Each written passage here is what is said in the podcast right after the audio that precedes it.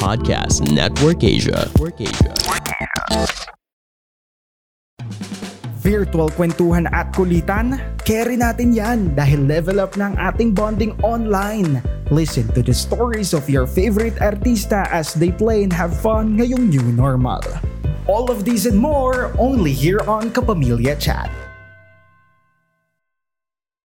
Kapamilya, Luzon, Visayas at Mindanao at sa mga kapamilya natin all over the world, I'm Jeremiah and welcome back to Kapamilya Chat. Makakasama natin, we have here RK Bagatsing and Direct Roy Alan Leonardo. Hello. First of all, welcome back RK and Direct Roy dito sa Kapamilya Chat and welcome back sa MMK RK. How do you feel na parang after two years muli bibida ka ulit dito sa MMK episode na to? Siyempre naman, always grateful uh, pag MMK parang laging inaabangan yan eh, 'di ba? Kasi sabi nga nila longest drama anthology, 'di ba? Mm-mm. So, always honored na mapiling gumanap sa mga roles na nandito. Last kong ginawa before pandemic pa kaya kaya nakakatuwa na I'm back here uh, doing another episode. And first time to work with Direct Froy. Such a, Direct Roy. such an honor. Ayos. Ayan na. Pero speaking of last na ginawang MMK episode, RK, how do you feel na, syempre, we all know na yung tattoo episode na ginawa mo with MMK before, eh talagang parang nag-trend, ang daming positive reviews about you per, uh, doing that role. May pressure ba on your end to be back sa muling pagkukwento dito sa MMK? Laging may pressure. Kasi nga, like I said, parang alam naman natin na pag MMK, parang laging dapat, ano ka dyan eh, yung commitment mo, ano talaga, dapat mataas and then yung imagination mo to portray characters, dapat bukas na bukas. And alam natin na hindi madaling uh, ikwento yung mga buhay ng mga letter sender natin, kaya it takes a lot of effort to be in that creative space. Kaya, ayun. And that's why I always come back to being grateful for having this kind of opportunity. Direct Froy, ikaw naman, last MMK episode mo was this year with Kiko and Charlie na kumbaga para may COVID team ito. How do you feel na muli ka ulit uh, magkukwento sa MMK? yung Kiko and Charlie episode kasi, uh, yun na, COVID-related siya. Saka, yun yung first MMK episode ko na nagawa eh. As in, pinaka-first um, directorial job ko sa MMK na napagkatiwalaan ako. Tapos, nung, nung kinausap ako na, ng staff na I'm going to do MMK again, na-excite ako. Pero yun nga, yung catch is, sa akin binigay yung horror episode na um, highly anticipated every year kasi once a year lang din gumawa ng horror episode ng MMK. So, Mhm. sabi ko, it's really a big challenge for me na ako yung naatasang gumawa nito. Siyempre, yun nga, um, I, I still consider my myself as a rookie director kasi nga, yun nga, though, though I, I've done Killer Bride and several ipaglaban mo episodes, ang laking pressure na itong binigay sa akin. Pero, yun nga, sabi ko, ay ah, kailangan kong matatagad ang sarili ko and I, I have to be up for, for the challenge kasi um, napakalaking opportunity na itong binigay sa akin eh, na, na mapasama sa mga isa sa mga direktor na gumawa ng horror episodes ng MMK. Pwede mo bang i-share briefly sa mga kapamilya natin kung tungkol saan ba itong The Awakening episode ng MMK? Itong The Awakening kasi, um, tungkol to kay Billy na meron tinatawag na kaloob o yung, yun nga, yung, yung third eye. Story to kung paano niya hinarap yung mga ah, mula pagkabata hanggang nung tumanda siya.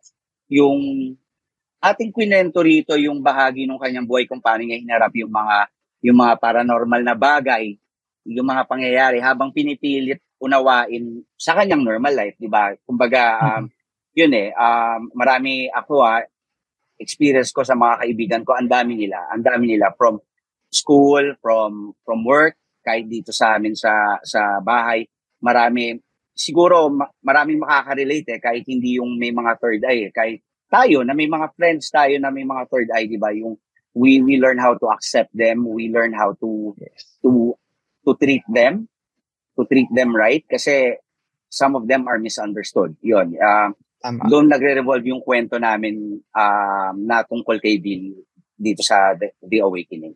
RK, ikaw naman, kumusta ang experience mo sa por- portray ng iyong role dito sa The Awakening? tulad ng sinabi ni Direk, marami tayong mga kakilala, marami tayong mga kaibigan na na alam natin ganun yung kwento nila. But Mm. hin- minsan pag napagkukwentuhan, iniiwasan kasi nakakatakot, 'di ba? Parang hindi na hindi tayo talaga nagkakaroon ng oras to really dive deep what they're going through. And in totality, yun yung pinagdadaanan nila. Parang most of them nagiging outcast doon sa sa pang-araw-araw kasi meron silang pinagdadaanan na hindi ma- maintindihan ng nakararami. That's why naging challenge sa amin to tell Billy's story in a way na mas maraming may makakaintindi at para mas maging madali sa kanila yung pagtanggap na hindi lang sa pang-araw-araw ito yung katotohanan natin. Meron pang ibang kwento na hindi natin alam at pwedeng maging totoo din sa paningin ng iba. Preparations ni RK, ikaw ba, uh, do you have the chance to meet or to talk with the letter sender dito sa kwento ng The Awakening? To cut the story short, natatakot ako. Oh. Natatakot ako. So, hindi ko alam if, and ayoko ring magkaroon ng, ng idea masyado. Yung ikahon siya, na iyon lang siya. Mm-mm. Gusto ko na parang binasa ko yung research nung nung team ng mga writers natin and umasa ako sa collaboration namin ni Derek Froy on set. Doon ko binuo yung character ni Billy. And at the same time, syempre may mga characters din tayong iba na nandun sa sa kwento na hindi natin sinasakto. So parang gusto kong magdagdag, magbawas ng konti in terms of storytelling. But buo pa rin yung kwento. But babalik lang ako sa umpisa, natatakot ako. sa, natatakot Dagdagan ako. ko lang yung ano, yung sinabi ni RK na yun nga. Mm-mm. Ako kasi, ah, actually, hiningi ko sa production na to meet the letter sender, si Billy. Um, yun, nakausap namin siya. We just, hindi naman masyadong formal yung naging usapan namin nun eh. Pero, yun nga, I just want to talk to him casually lang din. Kasi, when, when, when I talk to him, when, when, when the team talk to him, normal din. Wala, wala kang ma- ma- mababaka sa kanya na gift na, na gano'n, yung third eye Mm-mm. nagkwento lang siya tapos ah, I let him tell the story kung paano siya simula pagkabata and then yun nga syempre nabasa na namin yung research nung yung yung yung buong research hanggang sa present eh and yun nakita ko si Billy normal normal lang siya kausap kinekwento niya lang ng casual ganito ganyan nakakita siya tapos he even points out na direct dyan sa bahay ninyo ganito ba yan dinescribe niya yung bahay namin kahit na hindi pa siya nakapunta sabi ko ayun yun nagugusbumps naman ako na, Ayan na naman ako nga, kasi direct. grabe Yun, doon ako natatakot. Nasa, Doon sa mga ganun. Oo, sinabi niya, sinabi niya pagpasok, pagpasok, makikita mo kagad yung TV, yung TV nasa ilalim ng ng hagdanan. Sabi ko, oh my God, galon. Sabi ko, eto, wala wala exaggeration or anything. Tapos sabi niya sa akin, kasi Singapore-based na siya, and he wants na, Mm. if ever, kung matuloy kami this Christmas sa Singapore with the whole family, gusto niya ako makita. Sabi, parang solve na ako na hindi mo na tayo magkita. Parang okay na pala, o, parang okay na, baka mamaya kasi ano eh. Pero yun nga sabi niya sa akin. Parang ang ano, dami na natin pinagdaanan. Oo eh. Kasi, kasi kung natatanda mo, RK, hindi natin pinag-usapan to nung ano eh. Wala tayong pinag-usapan na, na, Mm-mm. na eerie thing or scary thing nung tinatape natin to. In-enjoy lang Oo. natin. Ginawa lang Yeah. natin yung trabaho natin. Kasi as much as possible, we're avoiding avoiding to invite na yung ano Yes. eh, yung, yung Mga negative. bad, bad vibes or oh, Mm-mm. negative eh, yung gano'n eh. Kaya yun, ka- kami ng team nakausap namin yung letter sender. Hindi nyo man pinag-usapan sa set direct, kayo po ba or even si RK, may na-experience ba kayo na something na parang paranormal while doing this MMK episode? Or before in in life, kayo ba naka, nakakita or nakaka-feel na mga ganito? Ako, madalas naman, parang pag natutulog ako sa ibang lugar, syempre, ah, ano ka, hindi ka pamilyar, parang namamahay ka. And the usual na, tumatayo yung balahibo, parang ganun. Mm. Pero never pa akong nakakakita talaga. And may malikma tayong pag biglang gising mo sa madaling araw, feeling mo may nakita ka, pero eventually parang ano lang pala, I don't know, Malikma. lampshade. Or, yung mga Mhm. ganun, malikmata lang. Pero overall yung nakakita, hindi pa.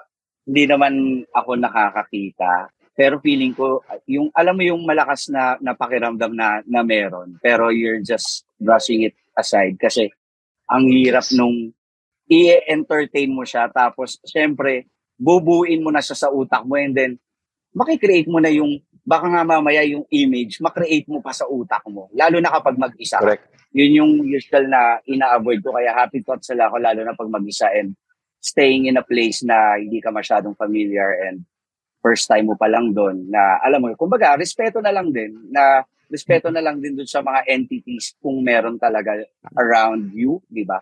Para, yun, respect and para iwas disturbance lang din naman din sa kanila.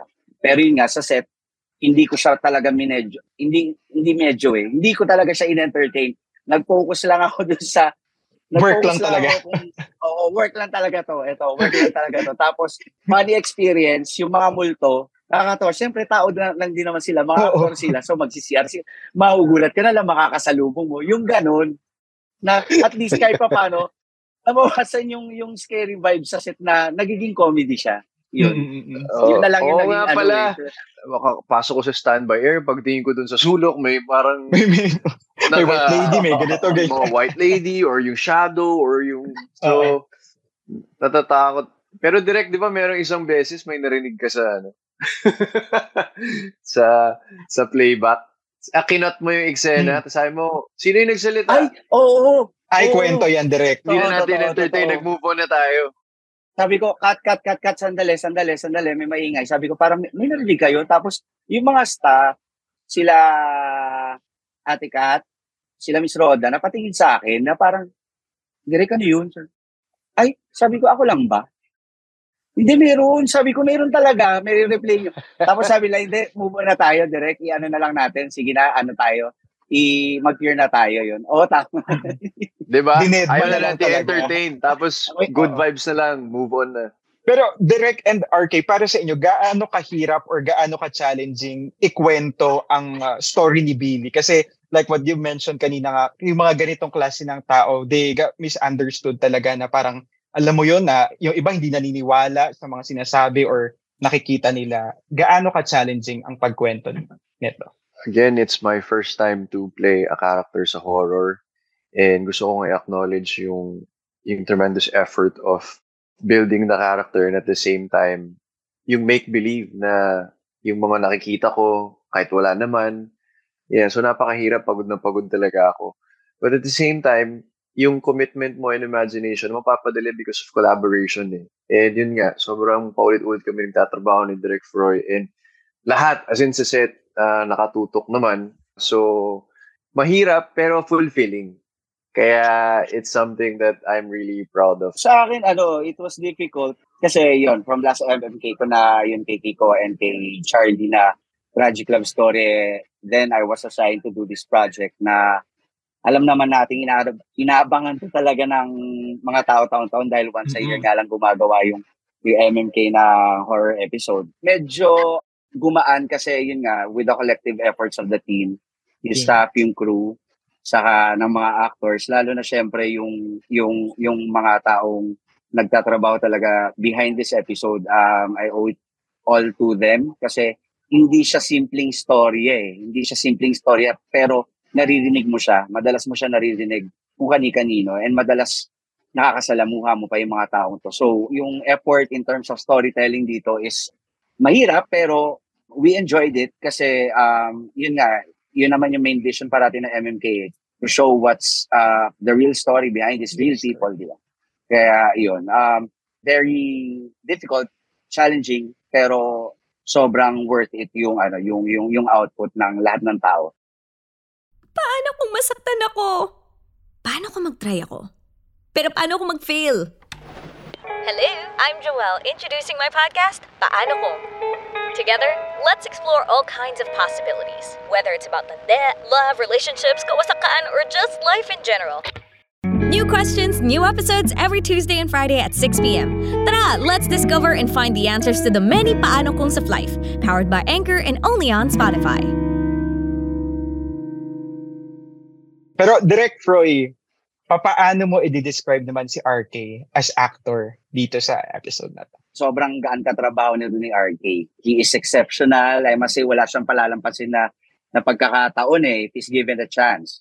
Saka, sobra kong ina-admire yung, yung, yung work ethics, yung passion niya sa craft niya, saka sobrang sipag. Yung, alam mo yun, yung first take pa lang na, first take pa lang namin, iyakan kagad. Sabi ko sa kanya, RK, tiplayin kagad natin. Kasi, yun, Oo. yun. Pero sinabi niya naman na sa akin, direct, you have to pull me out kapag ano, medyo nag umu-over na ako, ganyan, ganyan. Sabi ko, sige, sige, sige.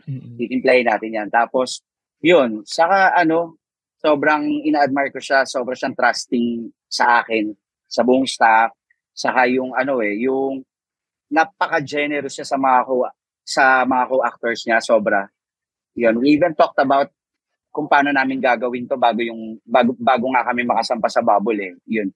Yung sabi ko sa kanya, open ako sa collaborations, tapos binibigyan, ah, I'm giving him the, the freedom kung paano yung atakihin yung characterization nito ni Billy. Tapos, yun, nakwento ko rin sa kanya kung paano ko, kung paano si Billy. And then yun, as much as possible, within the bounds pa rin naman, and RK pulled it off. There's so much more to say about RK, pero I'll be stopping na para yung mga makakatrabaho niya in the near future, ma-discover din. And mas makilala nila si RK kasi ako sobra akong honored to work with such a very, very skilled actor. Pleasure was all mine. Direk, gusto ko lang balikan, Jeremiah, uh, before nung, before namin sumampa sa lock-in. Uh, I was very honest kay Direk and I messaged him na sabi ko, Direk, bigyan mo lang ako ng a few, you know, uh, ng moments to transition kasi on the first, kilala ko na yung sarili ko, eh, first few hours, eh, mataas yung imposter syndrome ko sa, sa ginagawa ko. Tulungan mo lang ako and then eventually rock and roll na tayo, tuloy na natin yan. So, thank you, Direk, for, for guiding me all throughout. Yun. Galing. Mm. Kumbaga may connection talaga between the director, the Oo. actor, and everyone. Collabor- collaborative effort din naman talaga. Working with Raisa Sinon naman, na makakasama din sa episode na to. Kumusta, RK? Ah, first time to work with Raisa. I've seen her sa ibang projects before. So, nakakatuwa kasi first time lang din namin mag-meet and ang gaan na kagad. Ah, ako kasi mahihain ako eh. Pero pag may mga taong napaka-open, napaka-giving, napaka, you know, bukas kagad mga pag-usap, ang, ang bilis ko lang ma-bridge yung gap. And at the same time, pag ganun, makikita mo kagad yung yung rehistro sa camera kasi nga magaan kayo sa isa't isa. eh. So, I'm very thankful kay kay Raisa. And dun, dun sa mga mahirap naming scenes, she was very patient sa akin pag nag, hindi ko nakukuha kagad. And ganun kami. So, we were working really as a team. And Raisa was one of those dun piece ng puzzle dun sa buong Sa kwento. collaborative effort namin sa sa kwento. So, pleasure also working with her. Si Raiza, um, nakatrabaho ko na kasi siya sa General's Daughter when I was still an assistant director. Pero eto, syempre, I'm surprised pa rin. Mas malaki yung binigay niya kaysa doon sa expectations ko. And yun, kagaya ni RK, napaka-generous niya din, lalo na doon sa ano, it's really fun doing the intense scenes nila ni RK. And yun nga, she did her, her homework. Grabe, nung nag-usap-usap kami, lahat ng cast, nag-usap-usap kami um, kung ano yung insights namin, mga expectations namin about this episode, kung ano yung, yung magiging game plan namin. Kumbaga, um, sobrang nagbigay din si Raisa ng input niya eh. Uh, nag-recommend pa rin, nag, nag-recommend pa nga siya ng mga pwede namin maging pegs, panoorin, ganito, ganyan. Yun. And um, ang saya kasi yung lahat, nararamdaman mo yung, yung magandang vibe kahit na ang bigat ng episode, na kahit na ang hirap ng mga eksena, nag-shine din siya. Sobrang blessed na makatrabaho ito si RK sa si Raisa for this episode kasi napagtugma-tugma, napagsama-sama. Perfect casting talaga, Direk. Yes, Galing. perfect casting. But- Yeah. Pero syempre, Direk and RK, sa bawat MMK episode na pinapalabas na papanood natin, may mga lessons tayong napupulot. Kayo doing this uh, The Awakening episode ng MMK, ano yung masasabi niyong pinaka-takeaway niyo sa kwento ni Billy? yung acceptance siguro. Yun, Mm. kasi syempre, we were born in this world with special gifts. Um, hindi lang about siguro third eye. Syempre, yung mga talents natin. Yun, kundi in general, yun, yun. We should learn to accept and dwell. Yun, kung ano yung binigay sa atin ng Diyos, di ba? Uh, any situations, given time, given given the time and healing siguro, di ba? Yun. And, and, and understanding, yun. Saka acceptance with better understanding and knowing na it's or your purpose na with every situation that arise, it's bad, di ba? Yung ano, we turn it to something good uh, that will fulfill your heart with a better purpose in life.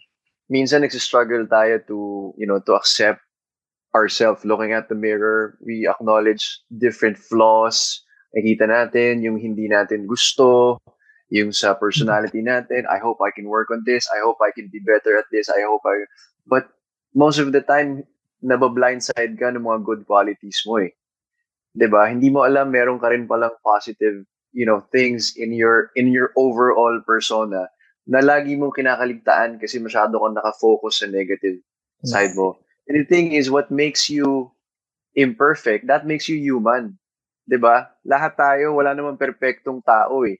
'Di ba? Imperfect, when you spell it out, means I am perfect. So lahat tayo, perpekto. Kasi kung masyado tayong nag-worry na hindi ako kayang mahalin ng ibang tao, hindi ako maganda or pogi or gwapo sa paningin ng iba, it starts with you. You have to love yourself first before others can love you.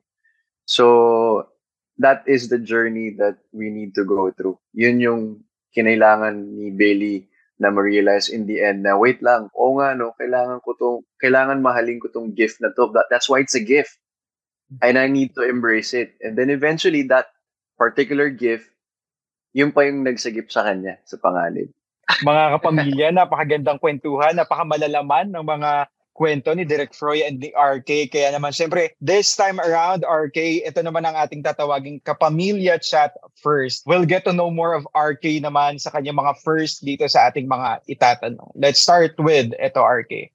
First mong pinagkagastusan noong una mong beses matanggap ang iyong sahod as an actor? Tatandaan ko, ginawa ko, in-invite ko yung parents ko for dinner.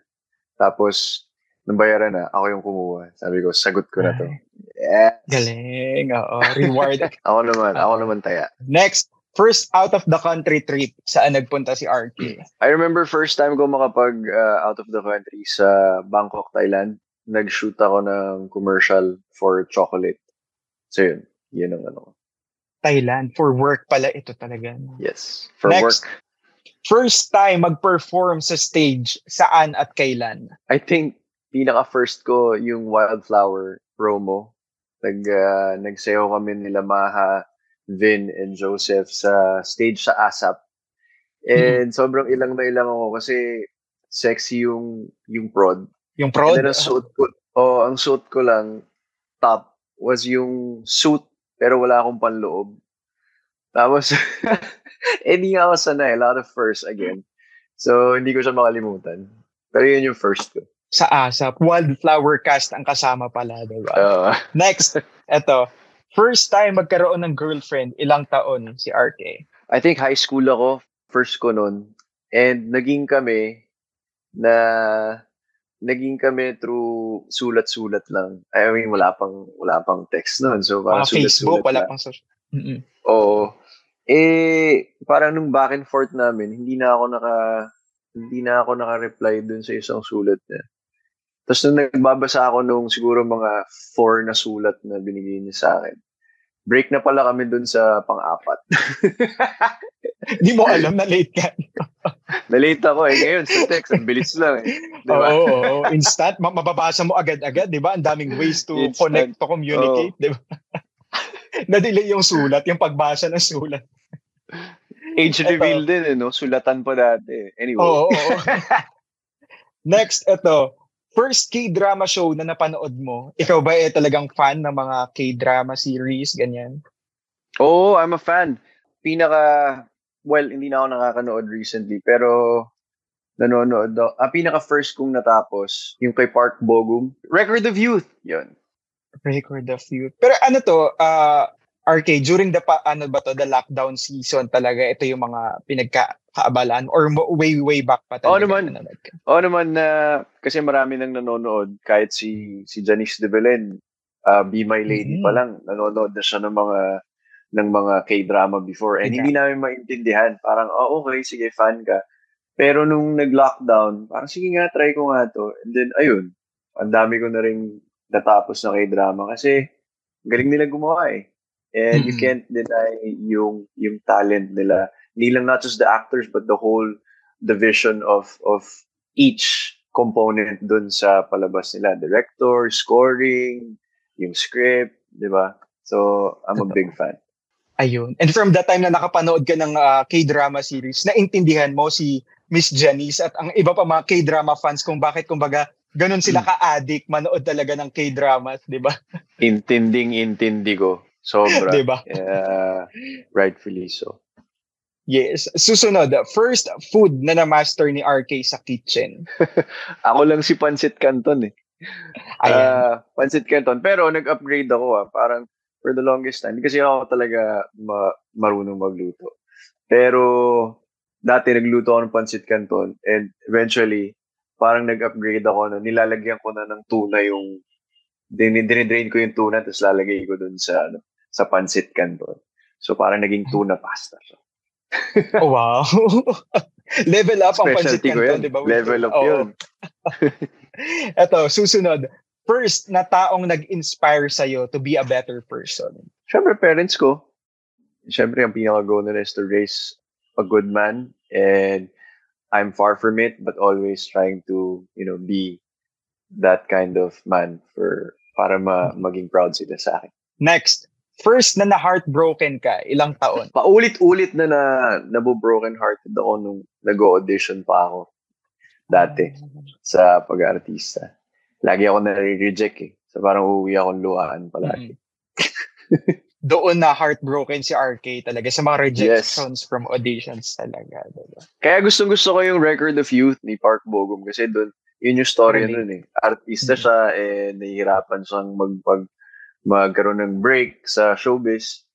Kaya nakarelate ako. Susunod, first time na gumastos ka ng malaki, ano yung binili or ano yung pinagkagastosan ni RK? Nag-audition pa lang ako, starting out.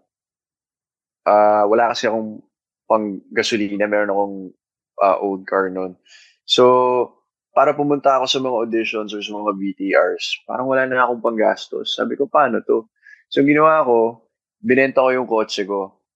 Eh, nung binenta ko yung kotse ko, nagkaroon ako ng pera para pag-commute-commute para maka-attend ako sa mga auditions ko in VTR sa commercial. And then, eventually, nung, nung nakaluwag-luwag na, nakakuha na ako ng projects, ang pinakamalaking gastos, bumili na ako ng sarili kong kotse. Binenta yung kotse way back then para makapasok, makapag-audition, then later Yes. on, nakabili na ulit ng sariling kotse. Galing, galing. last question. First time na makita ni RK si Jane Oinesa, saan at kailan ito? First time kami nagkita sa pictorial ng Araw-Gabi. Bago din ako, tapos parang siya kakabalik lang niya and Mm-mm. With short ko. hair siya dito. with short hair siya doon. Mm-mm. Yun. Tapos, ano, kasama ko yung driver ko nun eh. Sabi ng driver ko nun, Sir! Sir, oh, ganda nun, no? Sabi ko, uy, loko ka talaga. Nako, ayan na nga ang ating kapamilya chat first with RK Bagatsing. This time around, itutuloy-tuloy na natin ang ating Get to Know with RK sa ating My Rules Challenge. So RK, itong My Rules, parang ah, nag-trend din to recently na ah, sa TikTok may mga parang bullets din kailangan i-discuss natin isa- isa-isa. So itatanong ko ito Okay. sa'yo. First, rules ni RK pagdating sa tattoos. Ikaw ba, may rules na kailangan ganito kalaki lang, ganito lang karaming tattoos? Wala naman akong rule. Kasi, para sa akin, kung anong maisipan ko, parang expression or, I don't know, symbolism ng pinagdadaanan ko or napagdaanan ko na iisipan ko kagad siya. So ngayon, medyo, di ba, ang laki nga nito eh. Mm. Meron pa ako sa katawan. Wala naman akong rule. Actually, ang may pinaka-rule lang si Jane ngayon. Ayaw niya na, sabi, huwag mo akong bibiglayin, kailangan dumaan muna sa akin. Approve daw. May muna approval dapat. Approval. yung partner ang may rule pala na for you. Pero totoo din naman, not- yung mga pinapatatus mo talaga is something relevant or something meaning, meaningful to your life talaga, diba? Next, yeah. rules ni RK pagdating sa curfew. Ikaw ba, may rules na dapat ganitong oras, you're at home, or May age reveal na naman ako nito. Ah, ito na nga. hindi kasi dati wala naman akong rule. Pero ngayon parang napaprioritize ko lang yung uh, more of taking care of my body now. I'm meditating, I'm eating healthy, and gusto ko lang ng mahabang tulog din. So, ngayon, any, anytime before 10, dapat nasa bahay na ako. I'm, I'm trying to sleep by 10. And then I wake up ng maaga to, to work out, to meditate, Mhm. and kung may taping ako, yun na yung routine ko, yung nagiging routine ko. But before curfew, sabi nila, eh, nung, nung way, way back pa, sabi nila, nothing good ever happens after 2 a.m. Pero ngayon talaga, healthy lifestyle na talaga. 10 p.m. sleeping time na talaga siya dapat. Diba? For you. Tinatry lang natin para, syempre, mas uh, mas maging focus pa or tutok pa sa sa next day sa trabaho or sa day. Yes. Totoo. Next, rules ni RK pagdating sa shopping naman. Pagdating sa shopping, actually hindi naman ako ma-shopping. Na-excite lang ako pag meron akong bagong character na nagagampanan. And pag sinend nila yung mga pegs, parang gusto ko pagdating ko sa set, may daladala ako Complete. to help out the wardrobe. Uh, so doon lang ako medyo nag, nag uh, gumagastos. Pero other than that, hindi naman ako. Kasi simple lang ako, white.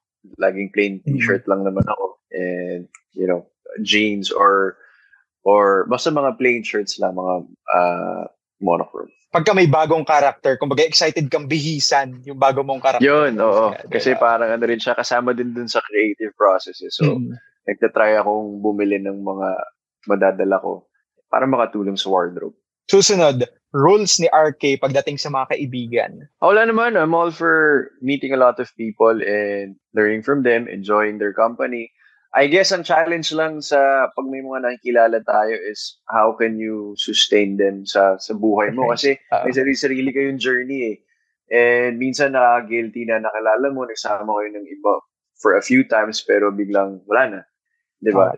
So, yun lang. But I'm all for meeting a lot of people, meeting anyone.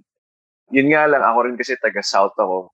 So, pag may happenings, madalas yung mga kaibigan ko sa north na na-absent ako. Parang ako yung napag-iiwanan. Baka ako yung ayaw nila. Ayun naman pala talaga. Pero RK, ikaw ba eh tipo ng kaibigan na kumbaga high maintenance sa kailangan from time to time gusto mo nagbabanding kayo, nag-get together or ikaw yung tipong kahit hindi kayo mag-usap ng ilang panahon pero you guys are still close and friends pa rin. Oh no, I'm marami akong may mga kaibigan akong ganun. Ngayon, syempre busy kayo sa araw-araw nyo, like trying to make it in your own respective careers. But pag nagsama kayo, parang kahapon lang din kayo nag nagkita. Oo. Eto, last, uh, finally, rules ni RK pagdating sa love life. You make each other better, not the other way around. You don't pull each other down. You have to bring out the best in me and I'll do the same. Kasi if if parang parehas tayong nagsisuffer, parehas tayong hindi masaya sa sarili natin, hindi tayo magiging masaya magkasama. So parang kailangan we have to make each other better. Tulungan para mag-grow, parang gano'n. Tulungan para mag-grow. But at the same time, of course, always having fun. Yun naman talaga ang mahalaga. Nako, yun na nga mga kapamilya. Ilan lang yan sa mga rules ni RK sa kanyang life. Thank you so much, RK, sa pagsama sa amin dito sa Kapamilya Chat. And of course, sa lahat ng mga kapamilya natin na tumutok from the very start till this moment, maraming maraming salamat. Again, kapamilya, I'm Jeremiah with RK Bagatsing. See you guys next week, only here on Kapamilya Chat. Bye everyone and stay safe! Mga kapamilya, once again, I'm Jeremiah. Thank you for listening to another episode of Kapamilya Chat. Kapamilya Chat is brought to you by ABS-CBN Entertainment, co-produced by Podcast Network Asia, and powered by Podmetrics. Visit our official social media pages, ABS-CBN Network on Facebook and ABS-CBN Entertainment on YouTube to catch our live kwentuhan. Till next time!